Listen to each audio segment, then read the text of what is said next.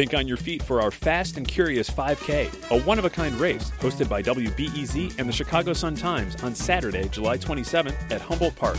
More info and early bird registration at wbez.org/events.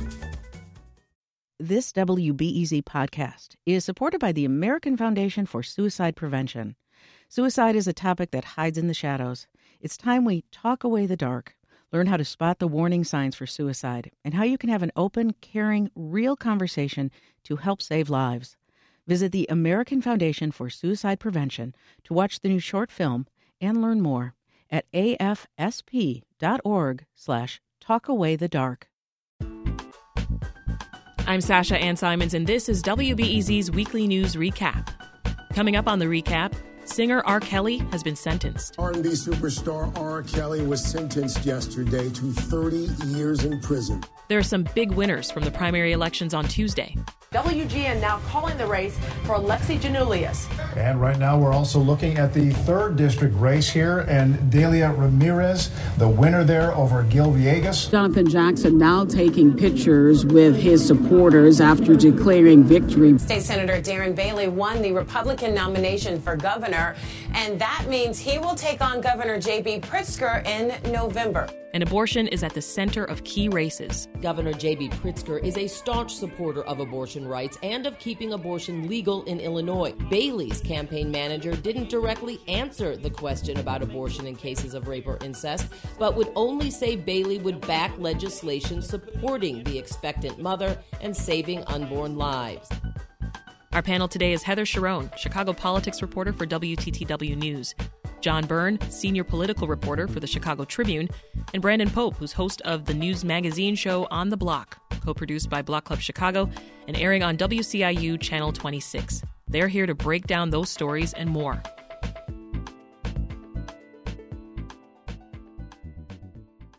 Let's take a look at results from Tuesday's primary. We'll start with the one that got the most attention the governor's race. Heather, what are the highlights? Well, it's going to be Darren Bailey versus J.B. Pritzker in November's general election for the big office, the top job, governor of Illinois. And this is really a contest that J.B. Pritzker chose, and it will be his to either win or lose. And it is a very high stakes bet. Brandon, what are your thoughts on, on what went wrong with Aurora Mayor Richard Irvin's candidacy. Don't give me that look. what went wrong? What I mean, went wrong with that campaign? I'm not sure where to start, Sasha, but I think the key thing is like voters couldn't identify who exactly he was, and he couldn't define who he was. He was dodging. Well, we didn't hear from him hardly. That's the thing. He was dodging media. He dodged key questions, even on key issues that voters, Republican voters, care about, like the Roe versus Wade decision. He was dodging that as well. So when you have a candidate who is running for governor who doesn't want to answer simple questions, you don't know what to vote for. I think that was his downfall. Yeah. Heather, I want to touch back on something you mentioned a second ago that I think we should clarify. You said Pritzker chose Bailey. Right. What do you mean? Well, so he is a major contributor to the Democratic Democratic Governors Association and the DGA, as it's known, ran ads basically saying Darren Bailey is too conservative for Illinois. And that served to signal to Republican voters hey, if you're looking for the conservative in this race, Darren Bailey is your guy. And we saw those ads start to run and sort of Bailey sort of start to gain.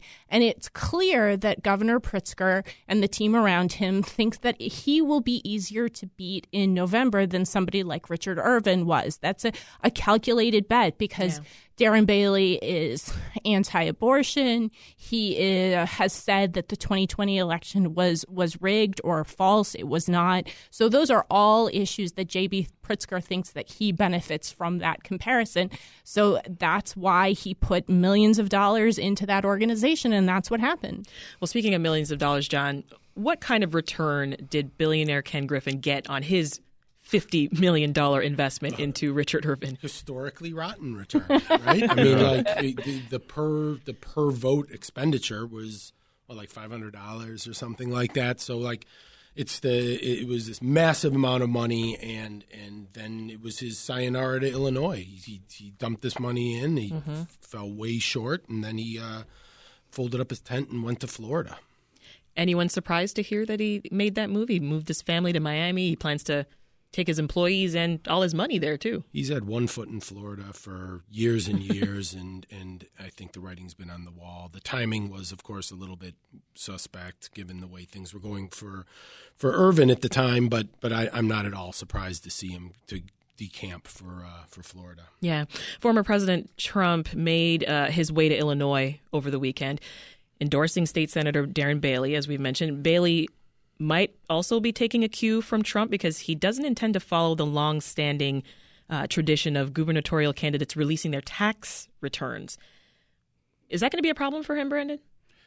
I'm not sure voters care aggressively about tax returns as much as the media does. Uh, so I'm not sure it's going to impact him as much when it comes to that. Yeah. Uh, but it does point to, you know, it's more mystery, right? It's more are, are you going to be transparent with people? And we should care about that. That does matter. Well, yeah. let me tell you why I think it will matter. Mm-hmm. So, Darren Bailey has presented himself as a farmer, right. but he is not just a farmer. He heads a multi million dollar agribusiness, and he has gotten subsidies from the federal government for not just for COVID, but regular farm subsidies. And those tax returns would show us sort of what that has meant for his personal financial picture. And I think it is would be difficult for Darren Bailey to run as sort of the salt of the earth Southern Illinois guy when so much of his business is really enmeshed in um, what is truly a, a, a, second welfare state. We say welfare, we think about people living in cities getting aid for food and food stamps. This is another form yeah. of federal assistance, and that's what really is at stake here. Well, Donald Trump was also here stumping for conservative Congresswoman Mary Miller, who made national headlines when she riled up the MAGA crowd with this comment. President Trump, on behalf of all the MAGA patriots in America, I want to thank you for the historic victory for life in the Supreme Court yesterday. So, Brandon, her um, I'm, I'm, looking at your face right now. Her campaign says that she misspoke. She meant to say it was a victory for right to life. Didn't you hear that? Right to life. Right to life. What yeah. do you think? Uh, the crowd clapped nonetheless, and she clapped nonetheless. Didn't mm-hmm. correct the mistake. Um, so whether she was you know, truly making a mistake or not, that can be debated. But it almost seems like she was saying the quiet part out loud, right? Yeah. Because the abortion decision obviously impacts all women, but when you look at the states that are going to be impacted most, southern states from Jackson, Mississippi to El Dorado, Arkansas, a lot of black women there. And as we know, black women face a lot of disparities in the healthcare system, especially when it comes to uh, infant mortality rates. And so this just feels like a direct attack on them as well. And so uh, it just further exacerbates. This is also a candidate who has been in hot water before for, you know, making comments where she quotes Hitler uh, talking about the, yeah. the, the children, uh, the the youth have the future and things like that. So. Um, yeah, it, it's going to be tough to give her the benefit of the doubt with comments like that. Yeah, Heather, John, as as Brandon said, whether it was intended or not, it seems that voters weren't too bothered by it. What do you she, think? She walked away with it, right? And she walked away with the primary uh, against uh, what's his name, uh, Rodney, Rodney Davis. Davis. Right? Yeah, I mean, you know, she clobbered him, so yeah, worked. Mm-hmm. It worked. I, I, mean, I agree with Brandon. I think that, you know, people deserve the benefit of the doubt. We're all on the radio and TV talking, and it's easy to sort of get tripped up around your tongue. But I think if you have a history of praising Hitler, um, you you maybe don't get that that you don't get a, a pass. Yeah. Um, let's turn to some other elections, Heather. Bring us up to speed on the Secretary of State's race. Well, it was Alexi Giannoulias emerging victorious from a crowded primary, and he overcame um, not having the uh, endorsement of current Secretary of State Jesse White um, or Governor J.B. Pritzker. He defeated City Clerk Anna Valencia and Alderman David Moore, and that really will set up um, really his attempt to regain statewide office. He was um, state treasurer um, back in the day, and he wants another go round at statewide office, and he will have to go through Republican Dan Brady, um, who also emerged victorious from the Republican primary, that was another race where Ken Griffin's in you know choice was defeated, um, making him really just winning nothing on Tuesday. Yeah. And outspoken downstate attorney Tom DeVore won the Republican nomination for attorney general. He's going to face Kwame Raoul this fall. Who is Tom DeVore? So, Tom DeVore, you probably recognize the name from all of the lawsuits challenging Governor J.B. Pritzker's COVID mandates. He challenged the stay at home order, he challenged the vaccine mandate, he challenged really just the whole the whole gamut of it and that is really how he rose to prominence in Illinois. Now this is another race where money from democratic groups serve to highlight Thomas DeVore's deep conservative beliefs, or really far right conservative beliefs. And that really lifted him in that primary as well. So, again, you know, I, have said it a couple of times, but this, you know, is a, a, a case of be careful what you wish for, mm-hmm. perhaps. Mm-hmm. John, uh, let's look at some congressional races. Let's start with uh, Southside Congressman Bobby Rush's seat in the in the first district. Fill us in. What happened there? Seventeen Democrats on the uh, on the ballot for this historic seat. It's historic in the sense almost hundred years of African American representation. Yeah. First uh, first African American uh, cong- congressional seat in the North was, was, was the first, and Jonathan Jackson, the son of the Reverend Jesse Jackson, came out on top with less than thirty percent of the vote, but he was well ahead of the second place finisher Alderman Pat Dowell in that in that crowded race, and so he's the overwhelming uh, favorite in the fall to beat. Uh, we were not sure who yet, but uh, Erik Carlson, uh, a veteran who has a sexual assault conviction in his background from 1995, mm-hmm. is, is, ahead on the GOP ballots in that in that race.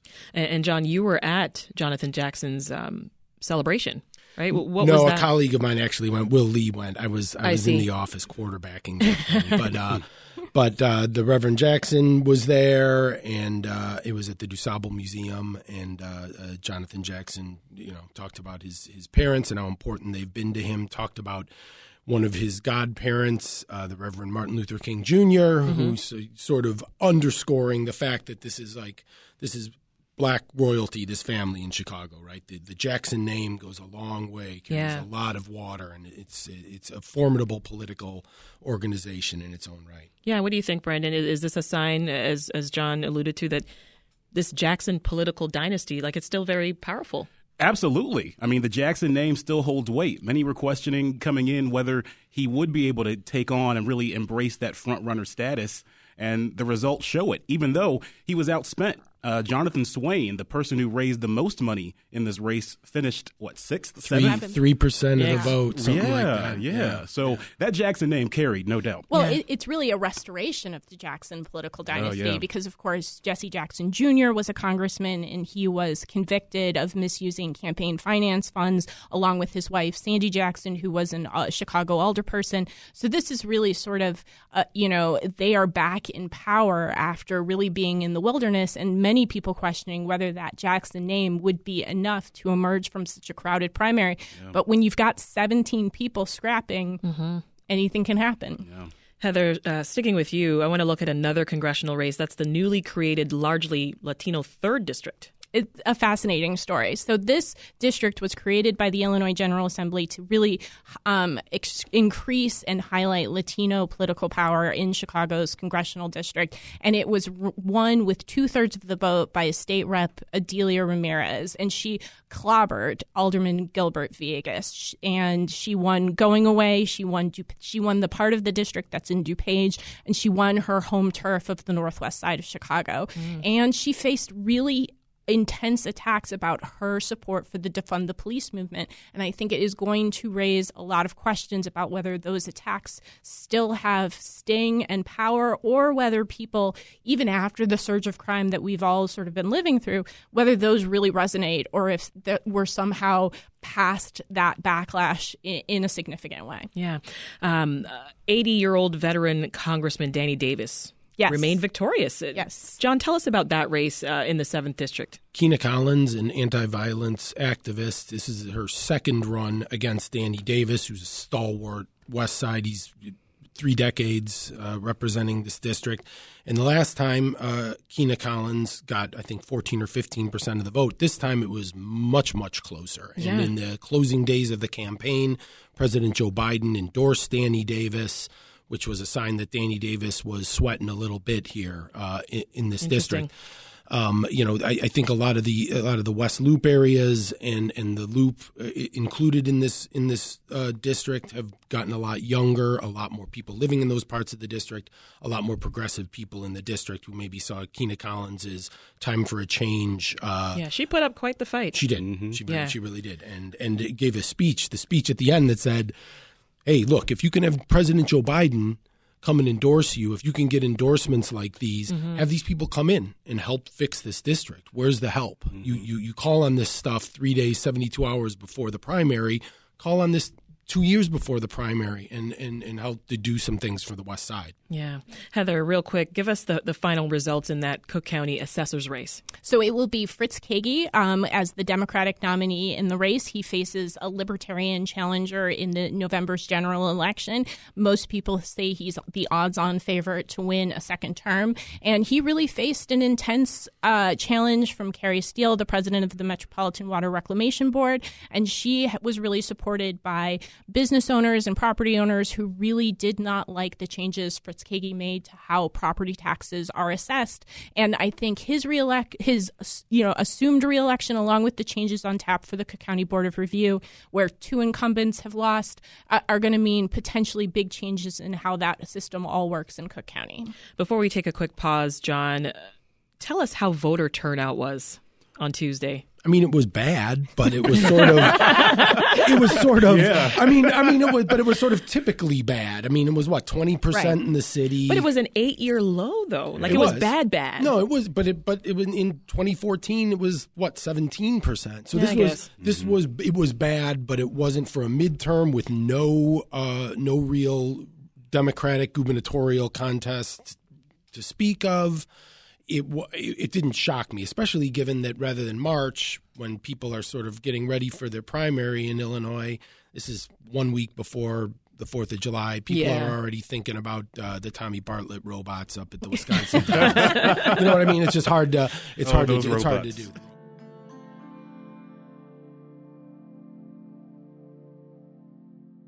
There's still much more to get to. The January 6th hearings have continued to capture the nation's attention. John, let's talk about how Illinois Congressman Adam Kinzinger has handled himself. He oversaw last Thursday's hearing, and this week he was on The Late Show with Stephen Colbert. Let's listen to a bit of that. Look, all we want to do is just get to the bottom of this. The American people deserve answers and a democracy to survive and to function. There are people right now dying in Ukraine to defend democracy. And it's like we can't be in any more of a hurry to get rid of ours here. All you need is people to recognize that your vote counts and who you vote for wins. That's how it, or wins or loses. That's how a democracy survives. And right now, half of the country has been convinced that's not the case. What are your thoughts, John, on his remarks there?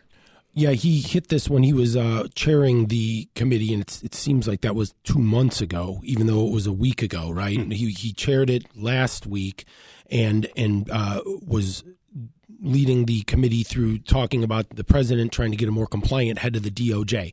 As he was doing that, he said, "Look, if we're going to ask American soldiers to die for our flag, we should at least be willing to lose our jobs uh, to stand up for the right thing. And these men at the DOJ were willing to lose their jobs to do the right thing because they threatened to resign rather than go along with what he says the, the president and they said President Trump was trying to do. Mm. And you heard him hit that on, on the Late Show too, saying people are dying in Ukraine. We need to protect democracy. And so, you know, he's he himself is an Air Force veteran, and so it's it's something he constantly comes back to is we have to be willing to stand up for these uh, yeah. these rights and protect them. And Kinzinger is not running for reelection, as we know. Is there any speculation, though, on what's next for him? Uh, he's talked about statewide office. He's talked about a lot of different things, but I don't think he's got anything in the hopper right now. I wouldn't be surprised to see him run for governor sometime hmm. down the road, though. Heather, let's get right to another issue that, of course, dominated the news over the last several days. That's the uh, Supreme Court overturning Roe v. Wade. Let's look at the role that abortion played in the first post Roe primary.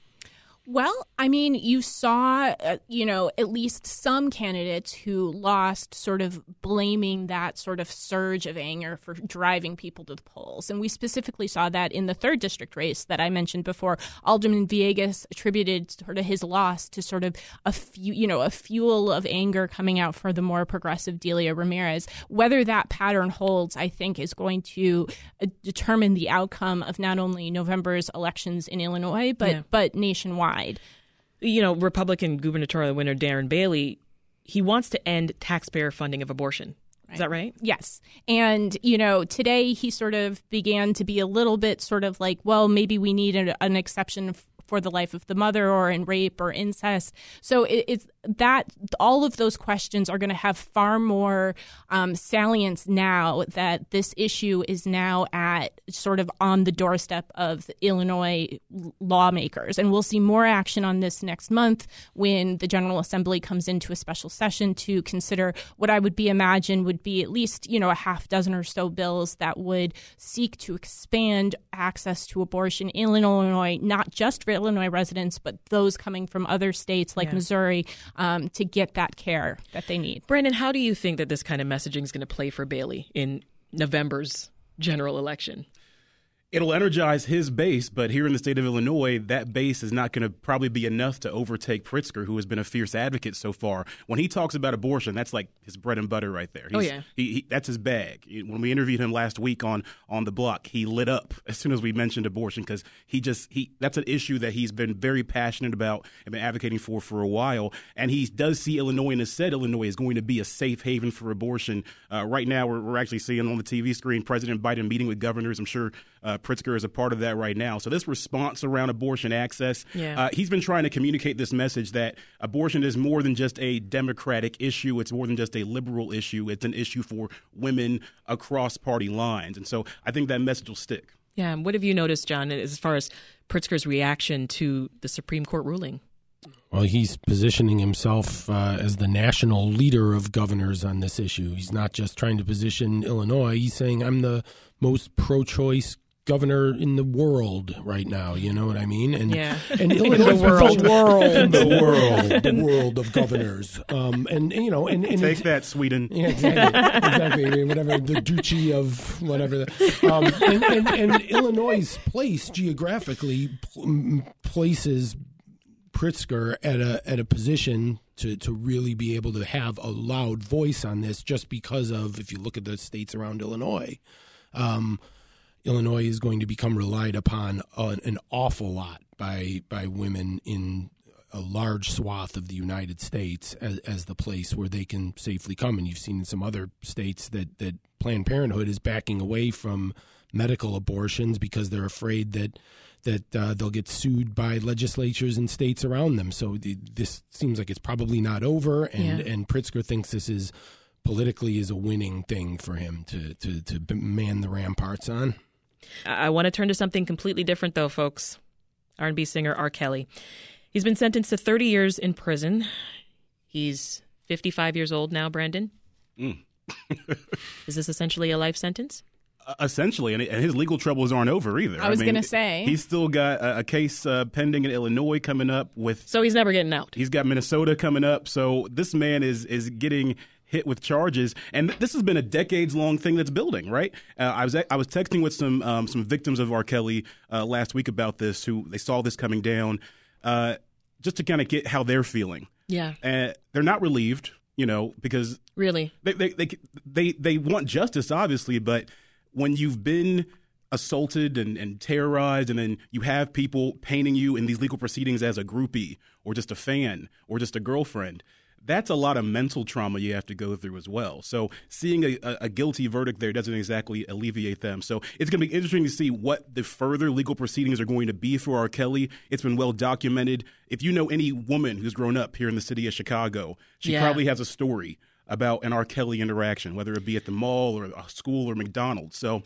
That McDonald's keeps coming up. it keep, the Sure rock and roll does. The McDonald's rock in and roll particular. McDonald's. Rock and Mhm. roll McDonald's. Yeah, So, so his defense attorneys, they're saying that they're going to appeal the judge's decision, right? exactly. Yeah. Um, Kelly's going to face more charges in that federal trial in Chicago. It's scheduled to start August 15th. Can you get us up to speed on what to expect in that case? What What are the charges there? The charges there. He, he's talking about a child pornography case connected to 2008. Um, and then enticing minors into illegal sexual activity and also obstruction of justice. So uh, those alone carry very heavy sentences. He could face another 20 to 30 years. Prosecutors recommending more than 25 because they view him as a danger to the public there. So, uh, like you said, he's 55 years old right Yeah. now. That 30 year sentence, plus adding on these other charges from Illinois that are pending and potentially Minnesota as well, you could say it's life. Yeah, no, for sure. I I mean, in opening this up to, to the floor here, his roots are in Chicago, as Mhm. as we've mentioned.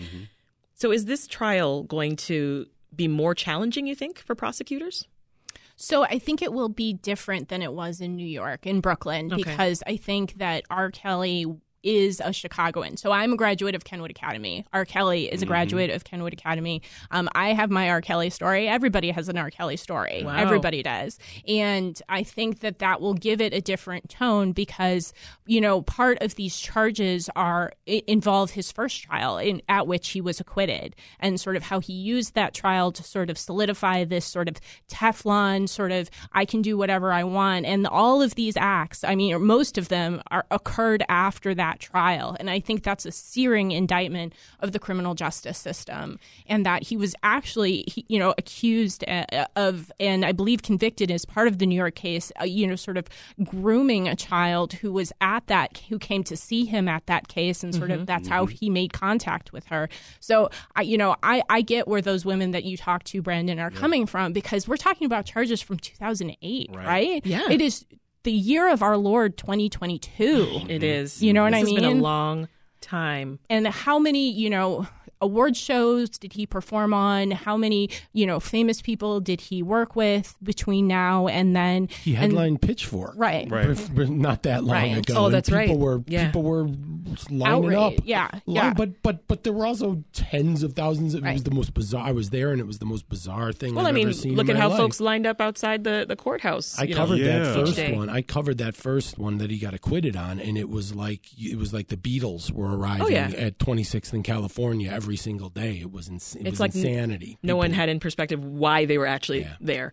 Um, and John, one of his super fans was arrested just days before the judge's decision. What was that about? uh, a guy named Christopher Gunn from Bolingbrook, a 39 year old man, uh, making threats of serious bodily injury. He was on on Facebook saying thing on YouTube saying uh, if Kells goes down, everybody's going down, and making references to 30 shots for his haters and things like that. So Whoa. you know he's still got he's got people out there who are going to ride for him. You know, and Yeah. in Chicago in particular, But I don't know. It'll be interesting to see how this goes. His music don't even slap like that. you mean you're not stepping in the name of love anymore? I mean, I, we, we- I can go without. I've realized over time. I know. yeah I, I mean but it's it's it's hard to overstate uh, how deeply r kelly's music was embedded in not just black chicago but Yeah. like all of chicago like if you went to a club like it was on But Heather, what are we going to do at weddings now? I, I it's a good question You know? and like you know i've been at you know at events where he's come on and people have just stopped mm-hmm. Oh yeah, you know what I mean? For and sure. like that's just it's very it, it's just going to be a very different and I don't know that Chicago and its institutions has really reckoned with how they you know not only protected him but you know enabled him and that's I think what that deeper justice the people that you were talking to Yeah. um really want and need and probably I don't want to speak for them but probably have very little hope of actually getting. All right, rapid fire here before we go. Stories that are on your radar for the coming week. How about you first, John? Um, I hear that Zach LaVine is going to be a bull for the future. Did that just happen? Yes. I'm, I'm Yes. excited. Yes. Think I'm excited about that. It's a lot of Mm-hmm. money. He doesn't play defense, but you know, I don't know what they're going to do better than that. So uh, I'm excited. You excited about that, Brandon? You're a big Bulls fan, yes, but in a- according to your tweets. in a different way, Kevin Durant is asking for a trade reportedly. That's interesting. And Chicago has the fourth best odds, according to PointsBet, to land him. Ship Zach to New Jersey. Zach to New, yeah, yeah, get Zach over to Brooklyn. Who knows what kind of package they could deliver? so that so what what else is on your radar uh, on, I'll- on the block? I'll stick with sports. Big Ten. Did you guys see the big news of the Big Ten here based in Chicago? So Chicago? crazy to me. Picking up UCLA and USC, big LA markets as the college football landscape landscape shifts. It's going to be fun for those basketball teams to fly to Rutgers, uh, Rutgers Talk on about a a flight. Tuesday in January. It is farther to fly Oh from my New Jersey gosh. to LA than it is from New Jersey to Iceland. So true. And, and, and real quick. Heather, what's on your radar? I'm going to bring us down and say we're still watching monkeypox. The city and the state Oh, will have more vaccine I available. thought that was over. Not over. Monkeypox is, is unfortunately, I think, just getting started. We're also, I will remind people, Chicago and Cook County are still at a high risk for COVID 19. Yeah. Um, defying sort of expectations that we would bump back down to medium. Cases are up. Hospitalizations are up. It's, you know, not something to be taken Ay, lightly. ay, ay. On that note, Yep, womp womp.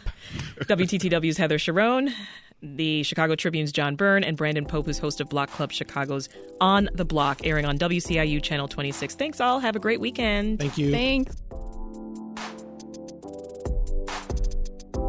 That's it for today's reset. Stick with this podcast for the week's other top stories.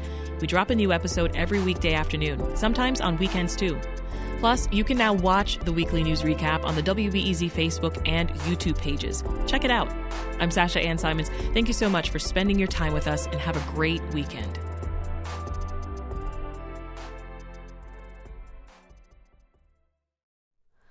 Hi, it's Terry Gross, the host of Fresh Air. We bring you in depth, long form interviews with actors, directors, musicians, authors, journalists, and more. Listen to our Peabody Award winning Fresh Air podcast from WHYY and NPR.